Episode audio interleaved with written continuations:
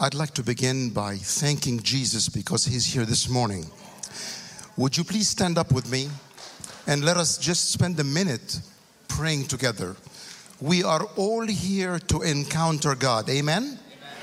And we encounter God in worship. We're grateful for this. And Jesus is the leader of this meeting. We are not inviting the Holy Spirit as our guest. Jesus is the leader and the host, and we are his guests. Amen? So let's just please spend a few minutes saying, Lord, we want to encounter you. Lord, declare him as Lord of this meeting. We want to hear you in his word. Just a few minutes. Amen? Amen.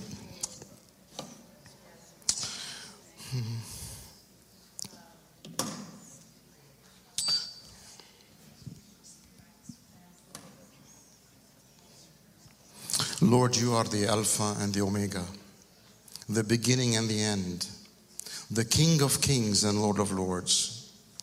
Lord, you are worthy of all honor, all glory.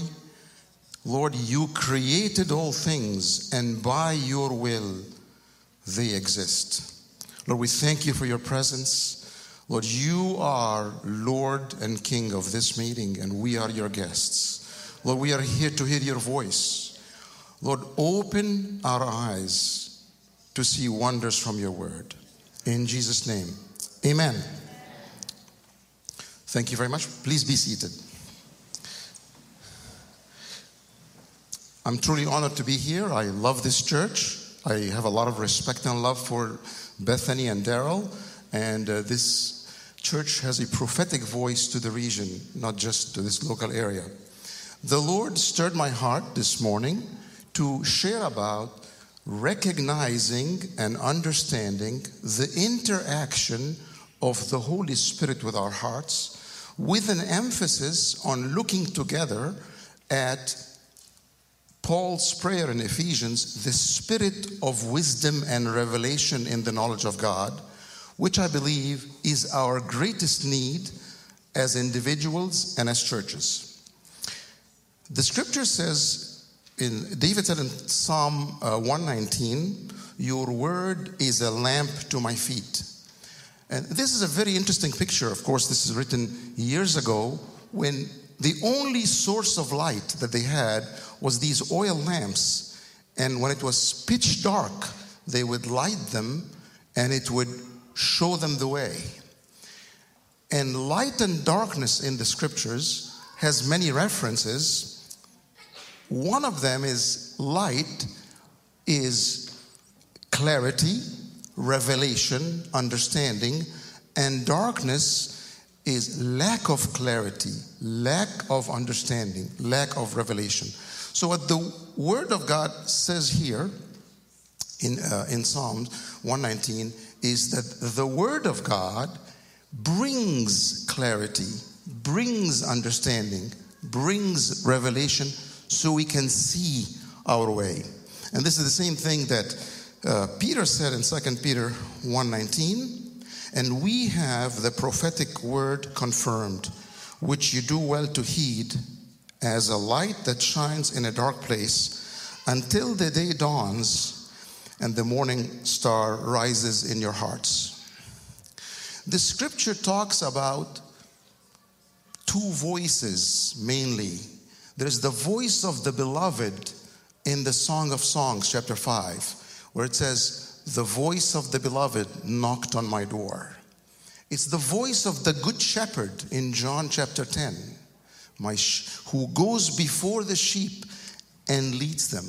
But it also talks about another voice, the voice of the stranger. And it says, And they do not hear the voice of the stranger. And the voice of the stranger could be very obvious from someone who or sources who do not follow Christ, have a, a, a, a secular humanist worldview, and it could be from respectable sources, respectable books or podcasts, but they're not the voice of the beloved. They're not the voice of the good shepherd. But sometimes also, Sarah, uh, Abraham's wife, give him bad advice. Not to wait on the promises of God, but to have a child with Hagar. So sometimes the voice of a stranger comes through well meaning people in ministry. And this is why, actually, uh, Paul warns in, the, in Colossians, it says, See to it that no one takes you captive by philosophy and empty deceit, according to human tradition, according to the elemental spirits of the world, and not to Christ. Now, he was not talking to them about Gentile people, he was talking about people in ministry to discern what who they are listening to and who they're hearing from. So I'm going to uh, begin by talking about uh, the subject of recognizing the Holy Spirit. Uh, first point that the scripture teaches us is obviously that God is a spirit. He exists in the spirit realm, outside this physical realm, outside, not confined by space or time. And uh, let's look at a few verses. And He rules over the spirit realm. And we'll look at a few verses here. John 4 24, obviously. God is a spirit, and those who worship him must worship him in spirit and truth. Second Corinthians 3:17. Now the Lord is the spirit. Second thing, and there's also another reference here, I don't have to read all of them, uh, Job 33, that the Spirit of God has made me. And the second thing is, that the scripture teaches, is that our essence is also a spirit. We are spirits. We are not primarily, as you know, our brain tissue, our heart muscle. We're not even the sum of our thoughts and emotions. Our essence is a spirit. And it is that part of us, and let's look at some uh, verses shortly. It is that part of us, the spirit, that interfaces with the spirit of God. So God gave us our minds to engage with the physical realm, to understand and grasp the laws that govern the physical realm that God ordains. And our spirits is the primary key to interface with the Spirit of God. So let me give you an analogy. Uh, now all computers, laptops, and desktops have an internal Wi Fi card. Some of you are too young to remember this, and some of you will remember it. It used to be that you have to go to Best Buy and buy a Wi Fi card if the computer did not come with an internal Wi Fi card and put it so that you can capture the Wi Fi signal. Similarly, our spirits is kind of like that Wi Fi card. It is the part of us that receives the broadcast, the signals from the Spirit of God, and then we articulate them, we grasp them through our minds and our emotions. But we do not primarily walk with God only in our with our intellect or only with our emotions. That would be like to use the same analogy, the motherboard of the computer does not pick up that Wi Fi signal, it's the Wi Fi card. So our intellects do not necess- are not the, part that interfaces and pick up the Wi Fi signal. It's the Wi Fi, it's our spirits. And then we articulate that, we understand that through our minds and our emotions. This is very important actually because the Western culture is primarily influenced by secular humanism. Now, the roots of secular humanism goes way back to the uh, uh, the uh, Enlightenment period in Europe, which was which is referred to as many of you know, the Age of Reason. And what happened is that back then there was corruption in the Catholic Church, and as a res- partly as a response to that, there was this dawn of the age of reason, of the age of enlightenment. And the enlightenment period was marked by two significant cornerstones. One is rationalism, rationalism, which is the idea that we are capable of using our faculty of reason to gain all kind of knowledge. And this was a sharp turn away from uh, the idea that knowledge comes from scriptures or from the church, even, even spiritual knowledge. And then the second cornerstone was empiricism, like where it comes from empirical evidence, which means that knowledge comes from experience and observation of the world.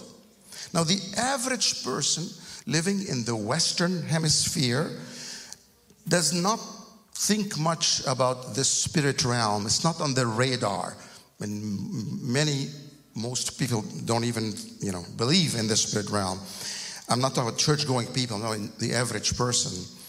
Uh, but in other parts of the world, uh, this is an international community, I noticed. So maybe your parents who are immigrants, or maybe if you are from another part of the world, who have not been uh, influenced by the Enlightenment period, uh, then you readily believe in the supernatural, readily believe in the spirit world. I come from the Middle East, and most people in the Middle East readily believe in uh, there is something beyond our physical realm, that there is the supernatural exists, the spirit realm exists. Uh, so now I was talking about the average person in the Western Hemisphere versus other parts of the world. But even church going people, you know, followers of Christ, have been somewhat influenced by the intellectual movement of, you know, that I mentioned, that sometimes when they approach God and they approach things of God, they approach it intellectually and not spiritually. Does that make sense to you? So, uh, now the scripture, this is not what the scripture clearly instructs us to do, as we will open up uh, together and see. It's not that the scripture uh, instructs us to be irrational or does not value the intellect, or, but it is that trying to approach God, scriptures, with your intellect and not with your spirit is like trying to open your car key with your house key. It's the wrong interface. So we need to develop and understand our spiritual uh, knowledge and awareness so that we use the right interface and the right key. And the scripture clearly outlines these things and the pathway to it. Amen? Okay. So let's look at some verses that talk about our essence as spirits. First Thessalonians 5:23. Now may God uh, may the God of peace himself sanctify you completely and may your whole spirit, soul and body be preserved blameless at the coming of the Lord. So again, our essence is a spirit. It's like the lobster's essence, you know, the lobster is inside a shell. Our body our and, and soul, some people say that the soul is the mind and the emotions and the will, which, which makes sense. Uh, so our essence is like the real lobster, is not the shell. So that's what it talks about. Zechariah 12:1. Thus says the Lord, who stretches out the heavens, lays the foundation of the earth, and forms the spirit of man within him. Uh, now, in, uh, in the West, in our today, you know, day-to-day language, we don't use this language. We don't talk about my spirit and your spirit. It would sound weird. It actually sounds weird to me, and I'm kind of familiar with this language. It's not sound even weird to me. We would sound like this. This is not familiar, uh, you know, not uh, common language. But let's look at what the scripture says, and it's a very common use in the scripture. So let's go to a couple of verses. Job 10 11. You gave me life and showed me kindness, and in your providence watched over my spirit. Psalm 31 5. Into your hands I commit my spirit. uh, I, I don't have to read them all, but people in the scriptures were aware of the spiritual world, were aware of their own spirits, and they mention them. Now, often in the scripture, spirit and heart are interchangeable. Proverbs 17 22. A merry heart does good like medicine, but a broken spirit dries the bones. Point number three the spiritual life, our relationship with God, again, occurs primarily in your spirit, in our spirits, in, in, in, in the inner man. It does not primarily occur in our intellects or our emotions, though we express what we grasp in the spirit through our minds and through our emotions. Let's read a few verses that are very important about this. Second Corinthians 2 10 to 12. But God has revealed them. Revealed is a very significant word. Now, when God revealed them, revealed them is not something that we grasped intellectually and understood. It's something that we could not see before, and then God caused us to see it. But God revealed them to us through His Spirit. For the Spirit searches all things, yes, the deep things of God. For what man knows the things of a man except the Spirit of the man which is in him? Even so, no one knows the things of God except the Spirit of God. Again, look at the, the next uh, uh, verb here. Now we have received, received, not the Spirit of the world, but the Spirit who is from God, that we might know the things that have been given freely from God. So this is something like the blind man who could not see, and Jesus opened his eyes. And says, I once was blind, and now I see. This is what happens when we grasp spiritual things. Amen? Uh, let's look at also Romans 1 9. Or, or let's actually let's uh, skip that one. Um, in Revelations 11, it talks about I was in the spirit in the Lord's day. When John had this encounter, I was in the spirit in the Lord's day. A friend of mine uh, who is a, is a preacher who is now with the Lord, he was a prophetic person. And I used to ask him, What do you think about when you're preaching or when you're. Uh, and, and, he used to say that he used to say he's usually taken up in the spirit that he would, was not really aware of the surroundings. Uh, not that he was in a trance, he was, you know, obviously preaching, but that he was aware of, it, of the Spirit of God. He was taken up in the Spirit, not really trying to sort of grasp things intellectually. Number four, true spiritual knowledge and understanding of the scriptures occurs by what the, what the scriptures uh, say by illumination or revelation, which is again an interaction uh, between the Holy Spirit and our spirits, and we grasp this information and express it in emotions and thoughts. Um, this revelation comes again, outside our own ability. And I could share with you, maybe this is also your testimony. When I came to Christ, I could not understand the scripture before. It was, you know, was very interesting to me. But all of a sudden, when I came to Christ, I began, wow, I understand the scriptures. I have hunger for it. Uh, it makes sense to me. That is not something that uh, was I grasped intellectually overnight. It was the Holy Spirit opening my eyes to understand Scripture. Does that make sense to you? Right? So, And we're going to see a few things, uh, a few places where this is very clearly illustrated. Acts 16 14. Now, a certain woman named Lydia heard us. She was a seller of purple uh, from the city of Thyatira who worshiped God. The Lord opened her heart to heed the things spoken by Paul. There is something that's supernatural outside her ability, outside her intellect, that the Lord did for her to grasp this. The Lord, when you grasp something, when you all of a sudden see something in the scriptures that you have not seen before, you have not grasped it by your intellect, but the Holy Spirit opened your eyes, like He opened Lee's eyes, to see something.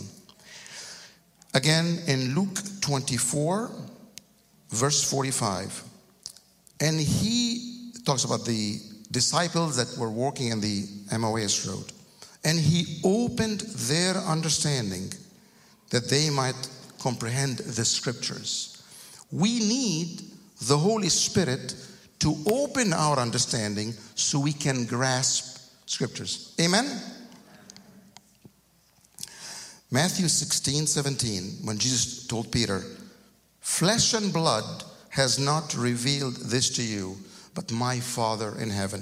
So the idea is we understand spiritual things, we understand God, His ways, what He's saying through our spirits. We understand Scripture through the interaction between the Spirit of God and our spirits. Now, in again in the West, sometimes people who grew up with uh, with exercising their intellectual muscle and then took that to their approach to scriptures. Sometimes the the the spirit muscle is a bit loses some muscle mass, is a bit atrophied, it's not exercised. And sometimes, uh, I don't know how, uh, uh, you know, we need to develop and to recognize, recognize, heeding the voice of the Spirit, of our inner spirits, and that takes exercise as the scripture will show us in a second. We already read uh, uh, Ephesians, let's read 1 Corinthians 2 10 to 15. But God has revealed them through the Spirit. For the Spirit searches all things, yes, the deep things of God. And then jumping to verse 14. But the natural man, and the natural man includes our minds and our emotions, does not receive the things of the Spirit of God, for they are foolishness unto him, nor can he know them because they are spiritually discerned. and then we talk, uh, Romans 8 16 talks about the Spirit Himself bears witness. You know that this image is very interesting. It's like an image of someone in court standing up to testify in a case. Now, yes, I saw that person doing this thing. That's the image that the Spirit of God witnesses to our spirits, testifies to our spirits about something. And that witness of the Holy Spirit, A.W. Tozer wrote about it, and uh, he wrote that, you know, it's, it's something that the evangelical church need to be, to develop, to understand, to appreciate, that they have lost that witness of the Holy Spirit recognition. Again, terms of uh, phrases like witnessing or testifying, again, is found in John 15 26. But when the Helper comes, whom I shall send to you from the Father, the Spirit of truth, it says, He will testify of me. Amen? Okay. Um, so,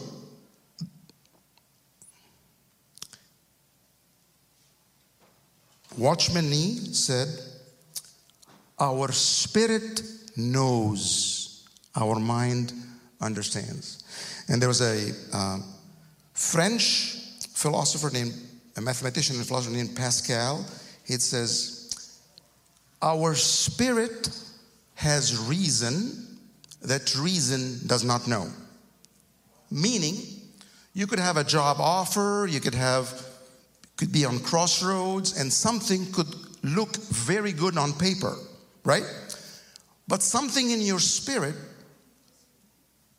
in your gut feeling, you're uneasy about it and you don't know why. That's what this means. Our spirits have reason that reason does not know. And this is why what it means that the scripture says, trust in the Lord with all your heart and do not lean on your own understanding. There are two sources of information. You have information in the natural, and that could look on paper, but you have information from the Spirit of God. The Spirit of God could give you a witness of the Holy Spirit that could possibly be different than the information that you have in the natural. And the scripture says to trust in the Lord with all your heart and do not lean on your own understanding. And it's very interesting that even now, people in business, even in the military, they train their people to listen to their gut feeling. If you Google this, you'll find that actually a lot of people in the secular world tra- train their people to listen more to their intuition.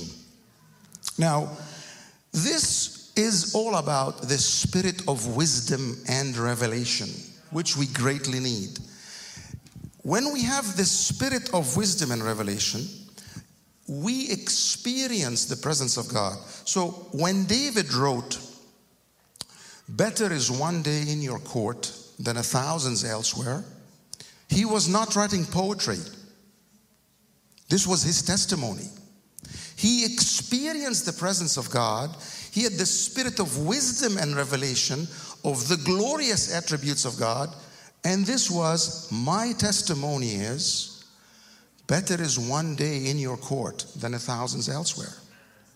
When Paul wrote, I consider all things rubbish for the sake of the knowledge of Jesus Christ.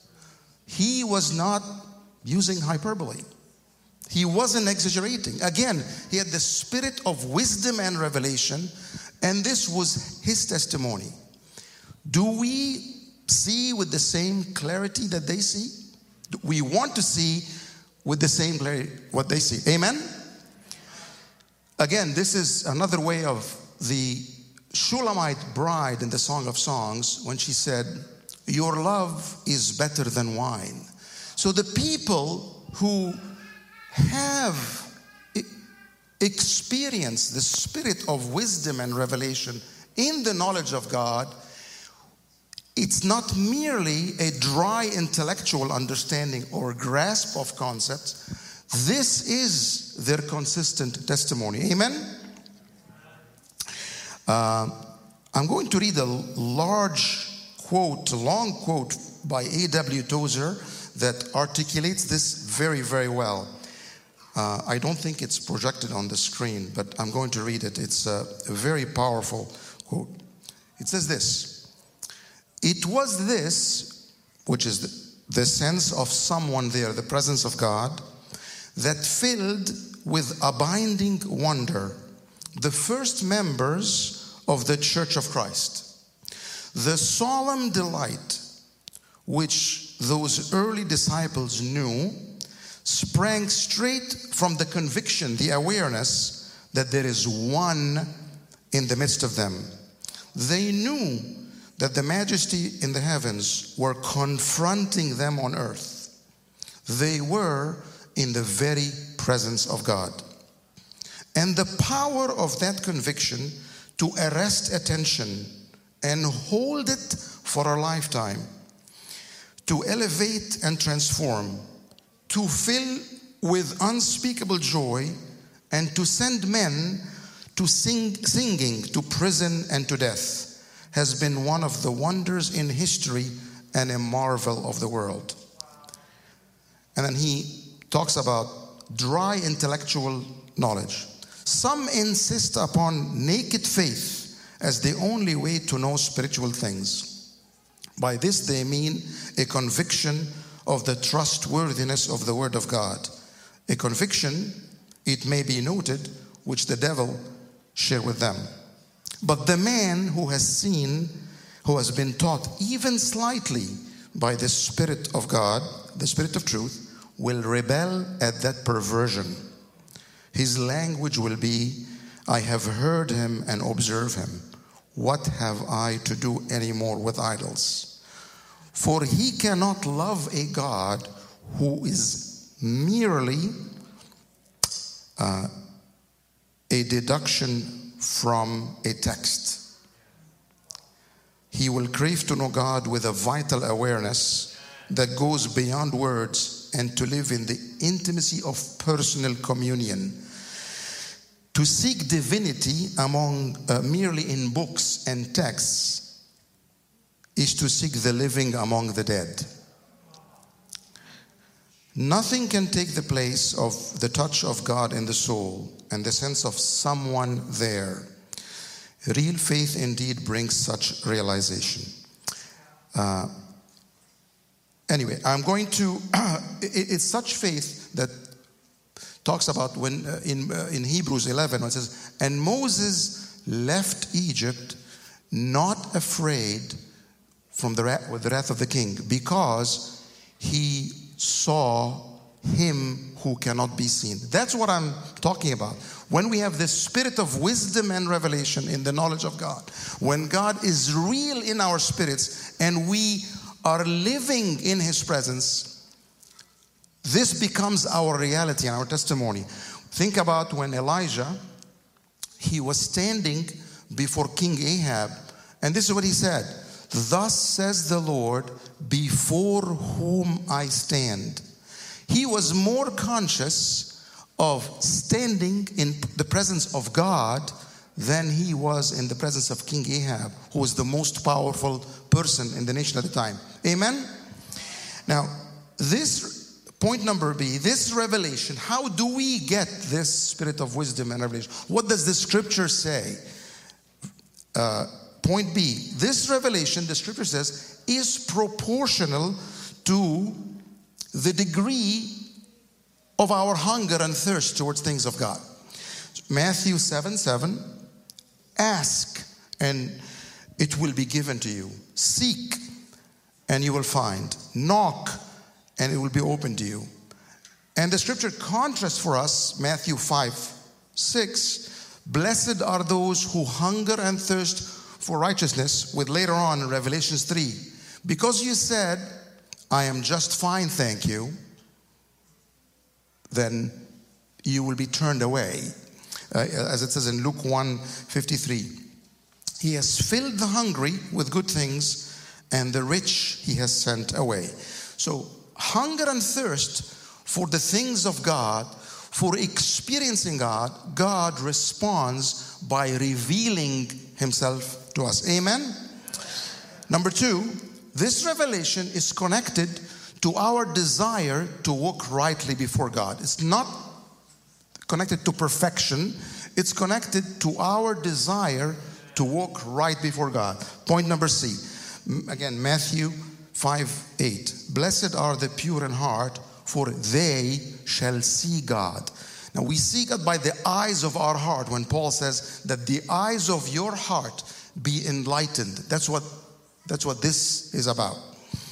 And then again, Psalm 15 Lord, who may abide, who may communion with your presence? Uh, he who walks uprightly and works righteous and speaks truth. I'm not going to read all the verses, but you get the idea is that first, if we hunger and thirst for God, and if we attempt to walk rightly, desire to walk rightly with Him, this God responds by revealing Himself to us.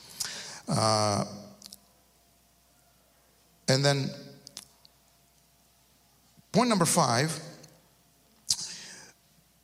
I wanted to talk a little bit about a few examples of the interaction of the Holy Spirit with us. Um, first, the Holy Spirit seeks to rest in us. So some of the old uh, pre-Reformation saints, saints talked about God who rests in his saints, who rests in his people. So the Spirit of God seeks to rest in you and me.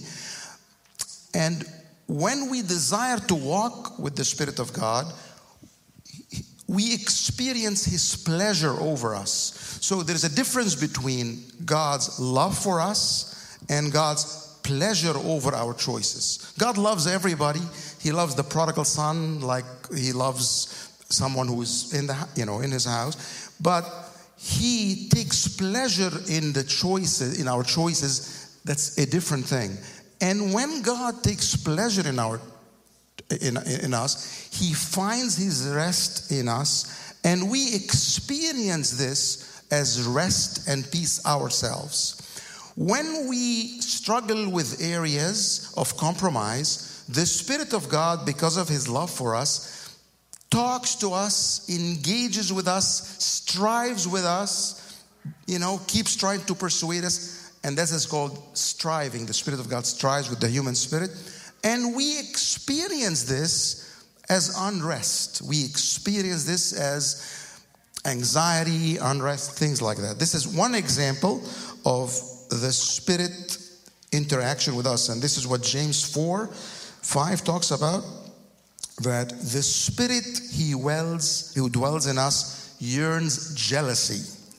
Uh, and then another uh, area of the spirit interaction with us is to burden us with something to cause us to uh, to stir us to do th- to do something philippians 12 13 for it is god who works in you both to will and to do his good pleasure so sometimes if you're stirred to do something, start a ministry, volunteer for something in this church. Sometimes it's good to recognize that that this is not just your own idea. It may be the Spirit of God stirring your spirit to pursue that. Uh, Proverbs 21 1 The king's heart is in the hands of the Lord like rivers of water. He turns it wherever he wishes. God sometimes when he wants you to do something, when he calls you to do something, he will stir your heart to uh, your, you feel a desire to do so. In Exodus 35, when the Israelites were about to build the temple, it says, and they came, everyone whose heart stirred him. Amen? Another way is God sometimes guides us in a specific direction. Again, my sheep hear my voice, I know them and they follow me. Uh, and it is those who are led by the Spirit of God are the children of God, as Romans 8 say. And it's interesting that sometimes uh, the leading of the Holy Spirit may not seem logical to us. And give you a, a biblical example in Acts 16 6, it says, Now, when they had gone through uh, Phrygia and the region of Galatia, they were forbidden by the Holy Spirit to preach the word in Asia. Now, if you remember in Matthew 28, Jesus said to the disciples, Go to the whole world and preach the gospel. So it doesn't really make sense. Here they are obeying Jesus. They're supposed to go to the whole world. This is part of the whole world. And there is just something I shouldn't go there now. So it's important to understand again trust in the Lord with all your heart, discern the voice of the Spirit, do not lean on your own understanding. Sometimes, if we have an intellectual approach to things, we rationalize things and we miss the leading of the Holy Spirit. Amen? Uh, So I'm going to close by saying that the scripture says that we can grow, we can exercise this muscle, we can exercise the atrophied muscle uh, by paying attention and growing in discernment. And here's a couple of verses Hebrew 5 13. For everyone who partakes only of milk is unskilled in the word of righteousness for he is a babe. But solid food belongs to those who are of full age, that is, those by reason of use, by exercising, paying attention to your spirit, being aware of, for lack of a better word, gut feeling or you know intuition. For us, that's the Spirit of God. For those who are filled with the Spirit of God, uh, by reason of use, have their senses exercised to discern both good and evil. Philippians 1 9. And this I pray that your love may abound still more and more in, the, in knowledge and in all discernment. Discernment is something that we can grow in by the Spirit of God. And then finally, 1 Samuel 3 7. Now Samuel did not yet know the Lord, and the word of the Lord, which is God's voice, has not yet been revealed to him. Scripture says that there was a time when Samuel did not recognize the voice of God, and then there was a time afterwards in which he was able to recognize that. So we can grow in discernment and hearing the voice of God. So to, sum, to, to summarize is that our walk with God is primarily in the spirit realm, and the scripture teaches us that we should grow in discernment, in recognizing the voice of God in our spirits, and we should um, pray for the spirit, as Paul prayed uh, to the Ephesians, for the spirit of wisdom and revelation in the knowledge of God. I'm going to invite the worship team and the, the, ministry team up, please. And if you, could please stand up. And if you want to grow in your discernment, if you want to, uh, if something touched your heart and you want to pray for uh, the spirit of wisdom and revelation, you want to grow in hearing God's voice beyond intellectual grasp, the ministry team will be up here and you are welcome to come up for prayer. Amen. Amen.